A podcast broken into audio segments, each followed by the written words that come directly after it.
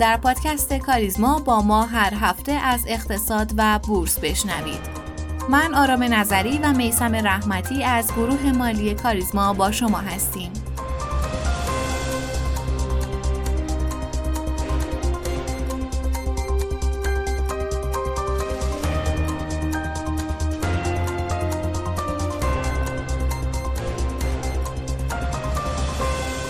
اخبار این هفته رو با خودرو شروع می کنیم. این هفته رکورد عرضه خودرو در بورس کالا شکسته شد. در روزهای دوشنبه تا چهارشنبه حدود 2174 دستگاه خودرو عرضه شد. هایما S5 و S7 لاماری ایما به همراه پژو 207 اتوماتیک پاناروما و سقف فلز و تارا اتوماتیک و دستی از جمله خودروهای عرضه شده این هفته بودند. معاملات نشون میده که تقاضا برای برخی از این خودروها مثل 207 و لاماری بیشتر از سایر خودروها بود.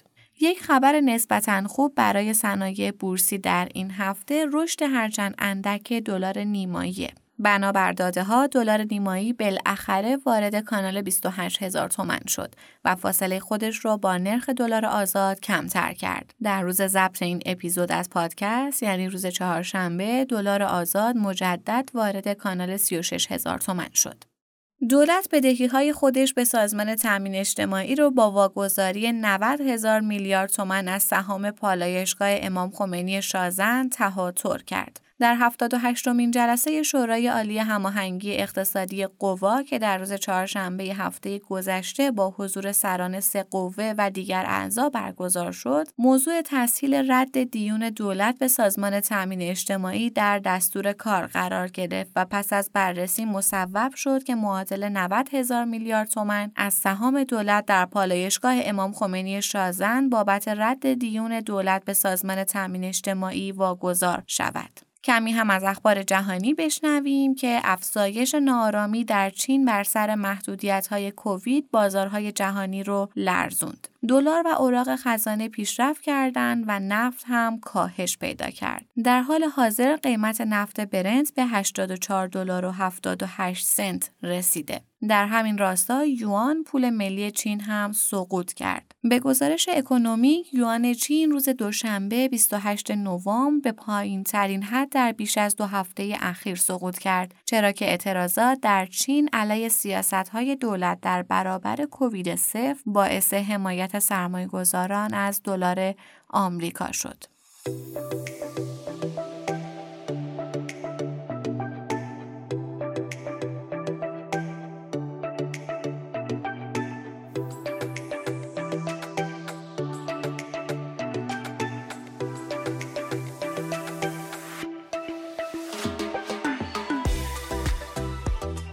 سلام و وقت بر شما خوش شنوندگان پادکست کاریزما امیدوارم که سلامت باشین. امروز چهارشنبه 9 9 1401 و اپیزود 98 پادکست کاریزما.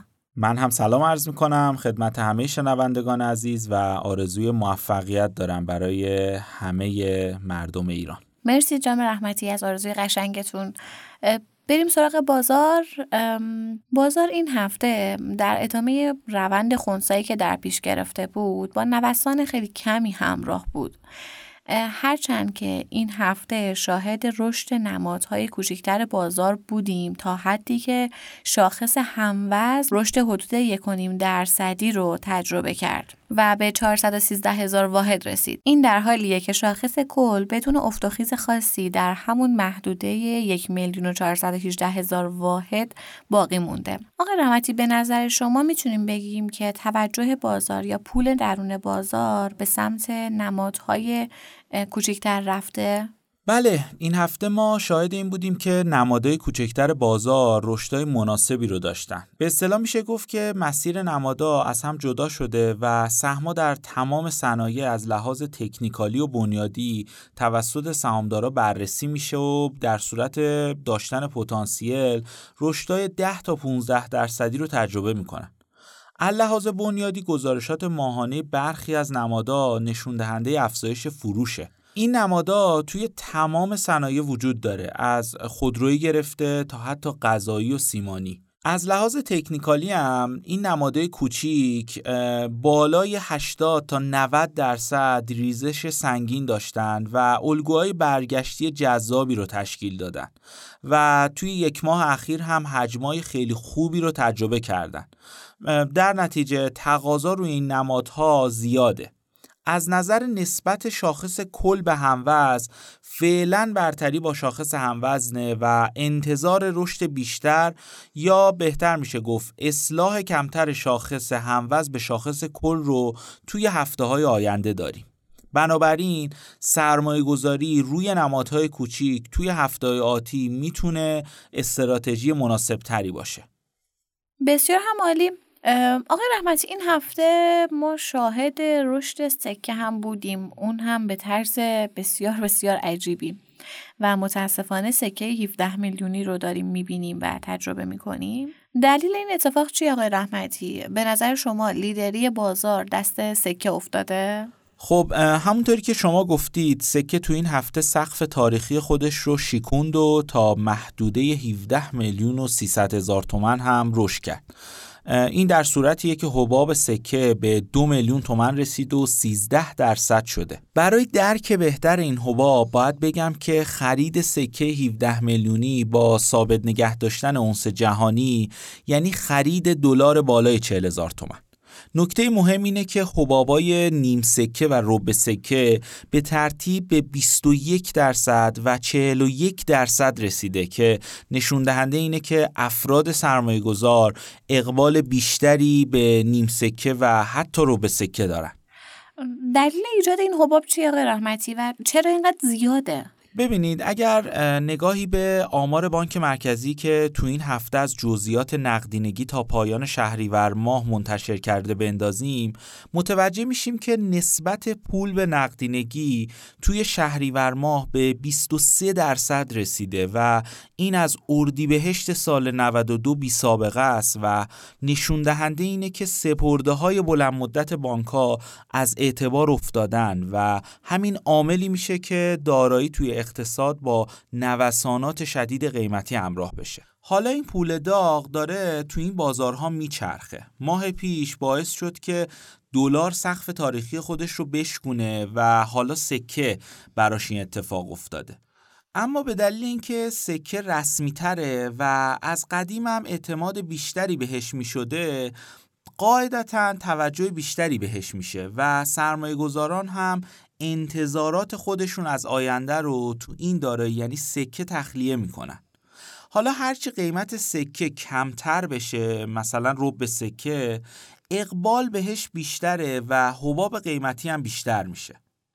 البته بانک مرکزی جدیداً سلف سکه خودش رو توی بازار سرمایه منتشر کرده با تحویل 6 ماه بعد. نکته که خیلی مبهمه اینه که بازار سرمایه ابزاری مثل گواهی سکه و صندوقهای طلا رو داره و ایجاد یک سلف سکه تو این بازار زیاد نمی‌تونه تأثیر گذار باشه. هرچند احتمالا سیاستگزار می‌خواسته که این اطمینان رو به سرمایه گذارا حداقل تا 6 ماه بعد بده که خزانه دولت از نظر سکه مناسبه. ولی نکته که مد نظر قرار نمیده اینه که سرمایه گذار برای کسب بازدهی و جبران تورم و ریسکای آینده به سکه رو آورده. در کل باید قیمت جدید سکه رو هم مثل دلار بپذیریم. ولی توصیه‌ای که به سرمایه گذاران توی سکه و طلا می‌کنم اینه که به راحتی می‌تونن با هر مبلغی حتی 500 هزار تومن در بازار سرمایه توی صندوقهای طلا سرمایه گذاری کنن.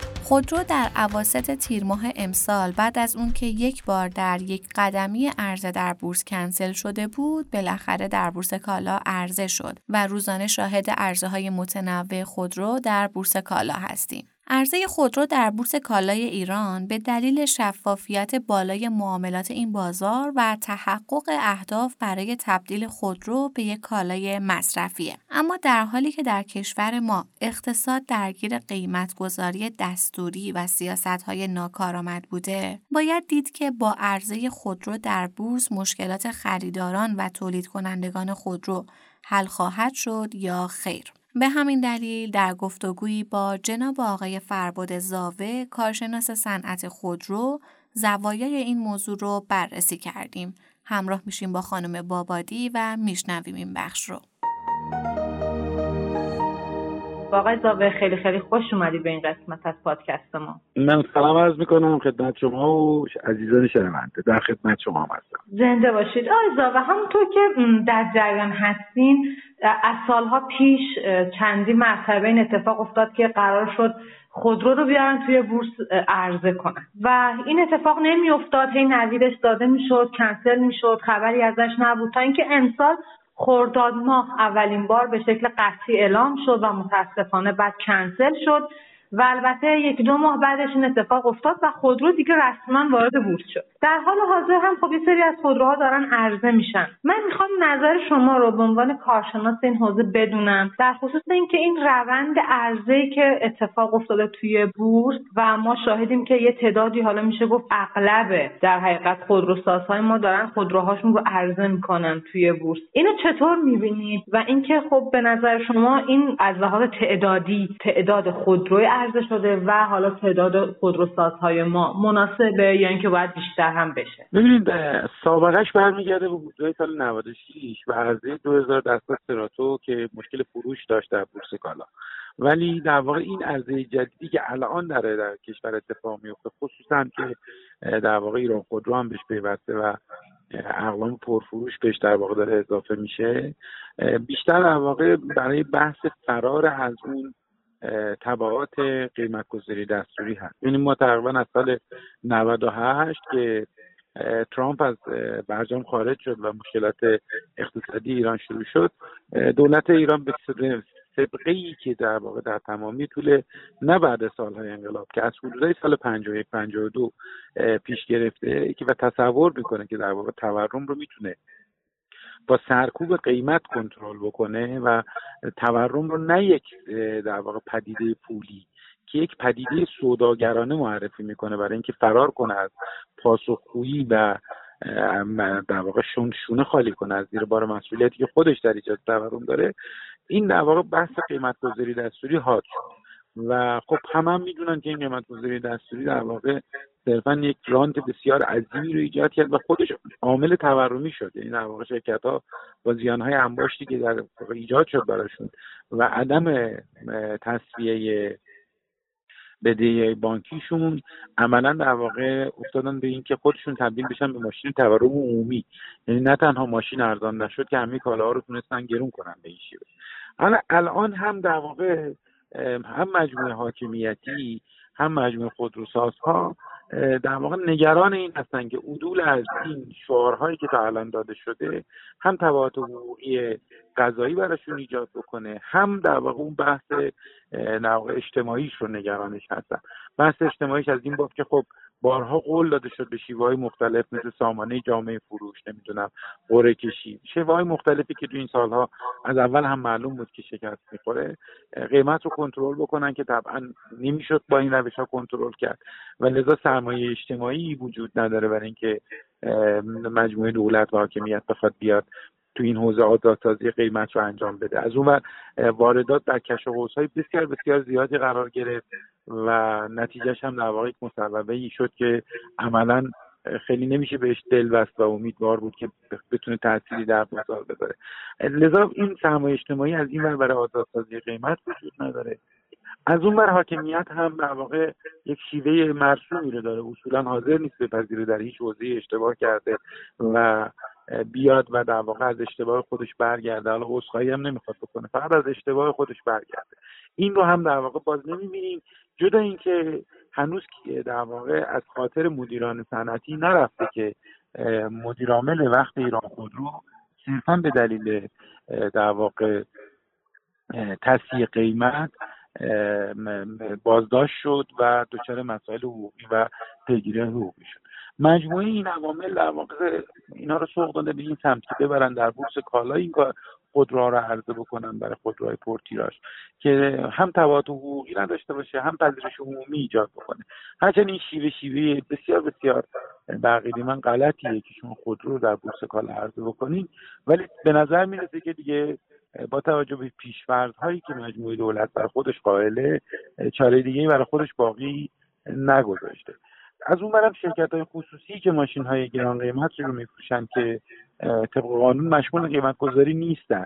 اینها هم در واقع برای فرار از اون بحث اتهامی که از جامعه بهشون زده میشه مبنی بر اینکه سودجویی بسیار سنگینی دارن می‌کنن. و ماشین ده هزار دلاری رو دوازده هزار دلاری رو پونزده هزار دلاری رو بشن هفتاد هزار دلار. در بازار ایران میفروشن. تو بحث ماشین های منتاجی چینی دارم عرض می‌کنن اونها هم بعضا ورود کردن به این موضوع. ما تقریبا الان جز دو تا از شرکت بزرگ عرضه کننده خودروهای مونتاژیمون در جنوب کشور. بقیه تقریبا کم و بیش تمایل نشون دادن که در بورس کالا ماشین ها رو بفروشن. بیشتر منباب این موضوع که در واقع اون نگرانی که از باب انتقاد عمومی وجود داره اولا از بین بره. هرچند من دیروز شنیدم که یکی دیگه از شرکت دوباره از بورس برگشته و داره به شیوه قرعه کشی این کار رو انجام میده. این آشفتگی مدیریتی هم متاسفانه همچنان وجود داره. یعنی باز یک رویه مشخصی وجود نداره. اگر بناست که همه بیان در بورس عرضه کنن خب قاعدتا باید این اتفاق روزانه بیفته و شرکت روزانه عرضه بکنن. متاسفانه این هم وجود نداره و هنوز در واقع ما شاهد یک وحدت رویه نیست. دقیقا درسته. پس در حقیقت با توجه به اینکه ما می‌دونیم یعنی این شیوه قیمت گذاری دستوری و حالا مشکلاتی که توی صنعت خودروسازیمون داریم و اتفاقاتی که طی این سالها واسه این صنعت افتاده و حالا زیانساز بودنشون و تمامی مسائل یه جورایی میشه گفت دیگه عرضه توی بورس تنها راهه و هیچ راه دیگه ای وجود نداره برای اینکه بتونه این بازار نابسامان رو یه جورایی سر و سامون بده. و علاوه بر اون این روش چند ماه یک بار عرضه چند هفته یک بار عرضه هم در حقیقت میشه گفت روش صحیح عرضه توی بورس نیست. و پس ما باید چیکار کنیم؟ یعنی این اگه که تنها راه ما عرضه توی بورس باشه یعنی باید بیایم فوکسمون رو بذاریم روی عرضه های متداوم توی بورس یا اینکه نه کلا باید یه روش دیگه ای داشته باشیم. ببینید من یه تصحیح بکنم. با پیشفرض غلط این که ما قرار نیست به عنوان دولت و حاکمیت بگیم اشتباه کردیم و با پیشفرض غلط این که یه شورای رقابتی درست کردیم که حرفای غیر منطقی می‌زنه و معتقده که تورم وجود نداره با این پیشفرض بورس راهکار درستیه. خب واقعا آقای ازاقه ببخش من بین کلامتون صحبت کردم واقعا همینه. یعنی ما نمی‌بینیم که این روش بعضا غلطن. برای شما راهکار درستی رو در واقع ما داریم دنبال نمی‌کنیم. شیوه عرضه خودرو در بورس بزرگترین آفتش این است که شبکه خدمات رو داره کار میندازه در کشور. یعنی شما حجم سرمایه گذاری ملکی که الان برای ارائه خدمات بعد از فروش دارین اینقدر زیاده که این به خدمات زنده نمیمونه. مجبور ماشین بفروشه. و ارزی خودرو در بورس عملا این درآمد رو از اینها گرفته و این معنیش این هستش که این بیرساخت خدمات و بعد از فروش در کشور به زودی از بین خواهد رفت. و در واقع راهکار درست این هستش که بازار رو آزاد کنن اجازه بدن هر کسی می‌خواد ماشین بیاره با تعرفه پایین با هزینه های جانبی پایین. از طرفی هم خودروساز هم مجاز باشه و هر قیمتی دلش می‌خواد بفروشه. راهکار درست اینه. ولی وقتی این راهکار درست رو نمی‌خوایم بریم و عرضه در بورس داریم می‌کنیم خب حداقلش اینه که همه شرکت ها موظف به عرضه در بورس باشن و این عرضه روزمره باشه. یعنی هیچ طرحی خارج از بورس اتفاق نیفته. حتی پیش فروش ها رو هم ببرن در مقابل فروش آتی در بورس انجام بدن. برن این کار رو انجام بدن که حداقل یک وحدت رویه وجود داشته باشه و یک شفافیت اولیه‌ای در کار ایجاد بسیار عالی. پس اگر که حالا این روش عرضه در بورس ادامه پیدا کنه درسته یک روش ناکارآمده ولی برای شرایط فعلی ما میشه گفت می‌تونه به شکل کارآمد حالا مورد استفاده بهتر از قرعه کشی فقط. انتظار این که عرضه در بورس منجر به ارزانی بشه این عین همون انتظاریه که رئیس قبلی شورای رقابت از قیمت گذاری دستوری داشت قطعا این اتفاق نمیفته بله من دقیقا همین سوالو داشتم. خواستم ببینم این اتفاق آیا باعث میشه که حالا بخش تقاضا تو بازار خودرو یه مقدار حالا اون تلاطماتش کاهش پیدا کنه و ما شاید ارزون تر شدن قیمت ها باشیم که خب شما میفرمایید تقاضا برخلاف این مشکل این هستش که ما در اعداد در ایران دچار سوادی مفرد هستیم. مشکل این هستش که ما میایم یه کالایی رو به نصف قیمت قیمت گذاری می‌کنیم بعد میگیم پنج میلیون تقاضا براش وجود داره حالا بریم براش خودرو تولید کنیم. خب این واقعیت نداره. این واقعیت نداره. دلیلش اون 5 میلیون نفری که میان شانسشون اقبال کنن اونا بلیت لاتاری خریدن. شما اگه فردا صبح بلیت لاتاری هم اعلام بکنین که هیچ پولی هم لازم نباشه بدن و برندش صاحب 150 میلیون تومان باشه 5 میلیون نفر هم میان اونجا ثبت نام می‌کنن. گوجه فرنگی هم همین خاصیت رو خواهد داشت. ببینید واقعیت این هستش که میزان خالص تقاضا اون چیزی هستش که نهایتا به بازار عرضه میشه و در بازار معامله میشه. سال گذشته این عدد حدود 600 هزار دستگاه بوده نه 5 میلیون دستگاه. این 600 هزار دستگاه هم بنا به محاسباتی که ما داریم انجام میدیم قاعدتا یه عددی حدود 150 هزار دستگاه تا 200 هزار دستگاه باز که این عدد با مناسبات با آماری که وزارت هم در مورد عدم مراجعه در دوره گارانتی اعلام می‌کنه امکانی داره. اینها خاصیت پسندازی داره.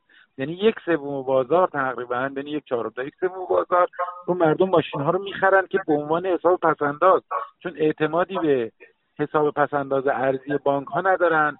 پسنداز ریال رو هم کار عاقلانه ای نمی‌دونن.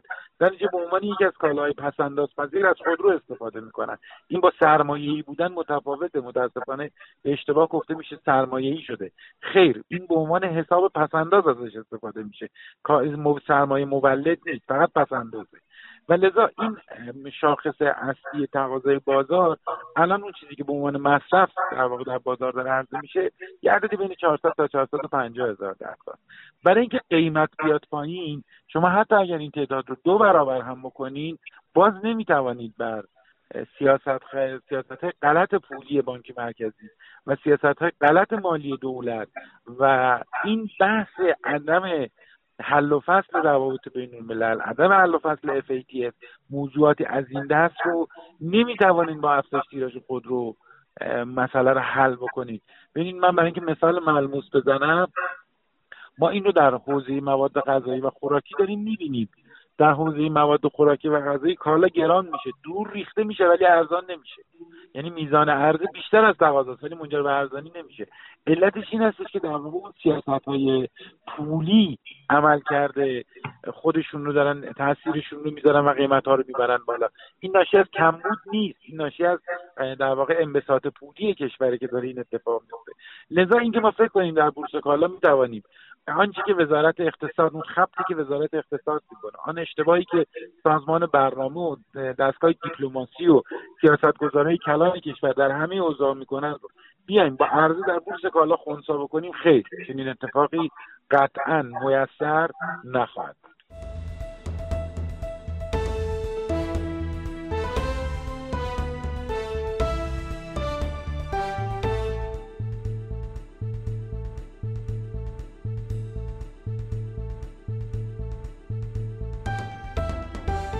ایران کارافرین های زیادی رو به خودش دیده اما کارافرینی که در حوزه های مختلف بتونه موفق باشه کمتر دیده میشه. محمد صادق فاتح یزدی یکی از سرمایه داران بزرگ پیش از انقلاب کارآفرینی بود که تجارت، صنعت، شهرسازی و فعالیت های گسترده خیریه رو با هم تلفیق کرده بود.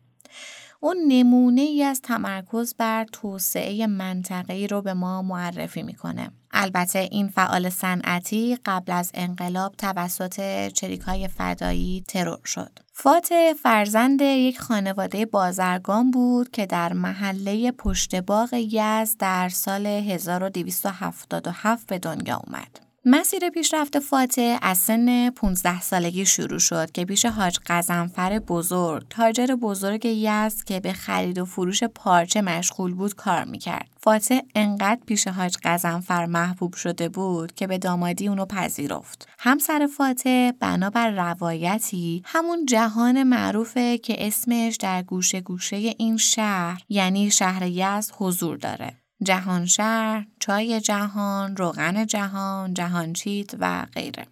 فاتح تا سال 1317 به صادرات و واردات مشغول بود. اجناسی مثل پشم و پنبه و پوست رو صادر می کرد. اما نقطه عطف زندگی فاتح خرید زمین هایی در کرج از رضا شاه بود. اون زمان کرج بیشتر شبیه یه روستای بدون آب و برق و آسفالت بود. ولی فاتح شروع کرد به ساخت کارخانه های جهانچیت. شاهدان عینی که توی روند ساخت این کارخونه بودن از حرکت مدام ماشین های سنگین و تخلیه بار و مساله تعریف می‌کنن جوری که هوای منطقه رو به حدی قبارالود کرده بود که پلک زدن سخت شده بود. خلاصه آقای فاتح از سال 1320 به بعد در کنار تجارت چای به تفکیک زمین ها و آماده سازی اونها برای ساخت منازل مسکونی، مراکز خدمات عمومی و حتی درختکاری پرداخت. به تدریج منطقه بیابونی حاجی آباد به یکی از مراکز آباد و پرارزش کرج تبدیل شد. آباد شدن این منطقه ثروت فاتح رو افزایش داد. و همونطور هم که گفتیم فاتح کارخونه های متعددی رو در زمینه های مختلف به وجود آورده بود. کارخونه پشمبافی جهان و کارخونه روغن نباتی جهان از معروفترین کارخونه های فاتح. البته گفتنیه که فاتح در کنار فعالیت های صنعتی کارهای آمول منفعه هم انجام می‌داد. تأثیرگذارترین فعالیت اون در این زمینه احداث آموزشگاه حرفه‌ای فاتحه که امروز به نام مرکز آموزش فنی و حرفه‌ای در منطقه جهان شهر کرج شناخته میشه. همچنین محله های 400 دستگاه و جهان شهر در کرج از ساخته های فاتحه. در بین کارای آقای محمد صادق فاتح اون چیزی که بیشتر از بقیه کارهاش همچنان به همون قوت پابرجاست. درختای کهنسالیه که هنوز هم جهان شهر رو از بخشهای دیگه کرج متمایز می‌کنه. و بخش قابل توجهی از زمین های سبز و پارک های امروز کرج هم حاصل فعالیت های اقتصادی و کشاورزی این آقای فاتح. اما روی دیگه سکه آقای فاتح روایت کارگراییه که با سیستم کاری اون در کارخونه دچار مشکل میشن. کارگرای کارخونه جهانچیت کرج در اعتراض به دستمزد کم، ساعت کار طولانی و نبود بیمه دست به اعتصاب می‌زنن. مشکلاتی که حال و هوای دهه پنجاه هم به تقویت اونها کمک کرد و اعتراضات کارگری کارخانجات جهان هر روز دامنه وسیعتری پیدا کرد. توی یکی از همین اعتراضات کارگرا پیاده به سمت تهران را افتادن تا به نشونه اعتراض شاه رو ببینن. توی راه به کاروانسرای سنگی که رسیدن نیروهای امنیتی جلوشون رو گرفتن. نیروی امنیتی که میترسیدن که اگر جمعیت به تهران برسه دیگه نتونه اوضاع رو کنترل کنه به همین دلیل زد و خوردی اونجا شکل گرفت در واقع نیروهای امنیتی به سمت کارگران یورش بردن اونها رو به رگبار بستن و تعدادی از کارگران کشته شدن روزنامه کیهان در هفتم اردیبهشت 1359 در آستانه نهمین سالگرد سرکوب اعتصاب کارگران کارخانه جهانچید یک گزارشی از ماجراهایی که منجر به این واقعه شده بود منتشر کرد که یک بخشی از این گزارش رو با هم می‌خونیم. سه روز بود که 1500 کارگر کارخونه پارچه بافی جهانچی دست از کار کشیده بودند و برای احقاق اندکی از حق بسیار خودشون در محوطه کارخونه متحسن شده بودند. کارگران به رئیس کارخونه سه روز مهلت داده بودند تا برای برآورده کردن خواسته های اونها اقدام می‌کنه. کارگران تصمیم گرفتن که برای رسوندن صدای رسای خودشون به گوش دیگر کارگران به طرف تهران حرکت کنند. راهپیمایی در بین فریادهای حق طلبانه و تکبیرهای کارگران ساعتها ادامه پیدا کرد. کارگران مقابل پاسگاه ژاندارمری جاده تهران کرج رسیدند. اونجا ژاندارم ها بازو به بازو در سه ردیف ایستاده بودند. کارگران می‌خواستن زنجیر دستها رو پاره کنن و به راه خودشون ادامه بدن که ناگهان بارون چوب و چماق بر سرشون فرود اومد و به دنبال اون اسلحه ها نشونه رفتن و با فرمان آتش سرهنگ ژاندارم با شلیک هر گلوله فریادی در گلو خفه شد و پیکری به خاک افتاد و بعد همه چیز به ظاهر آرام شد. نه فریادی برمیخواست و نه گلوله شلیک می‌شد. حتی بادی که از چند لحظه پیش شروع شده بود و گرد و غبار و کاغذ پاره های جاده را به هوا بلند می کرد دیگر نمی وزید.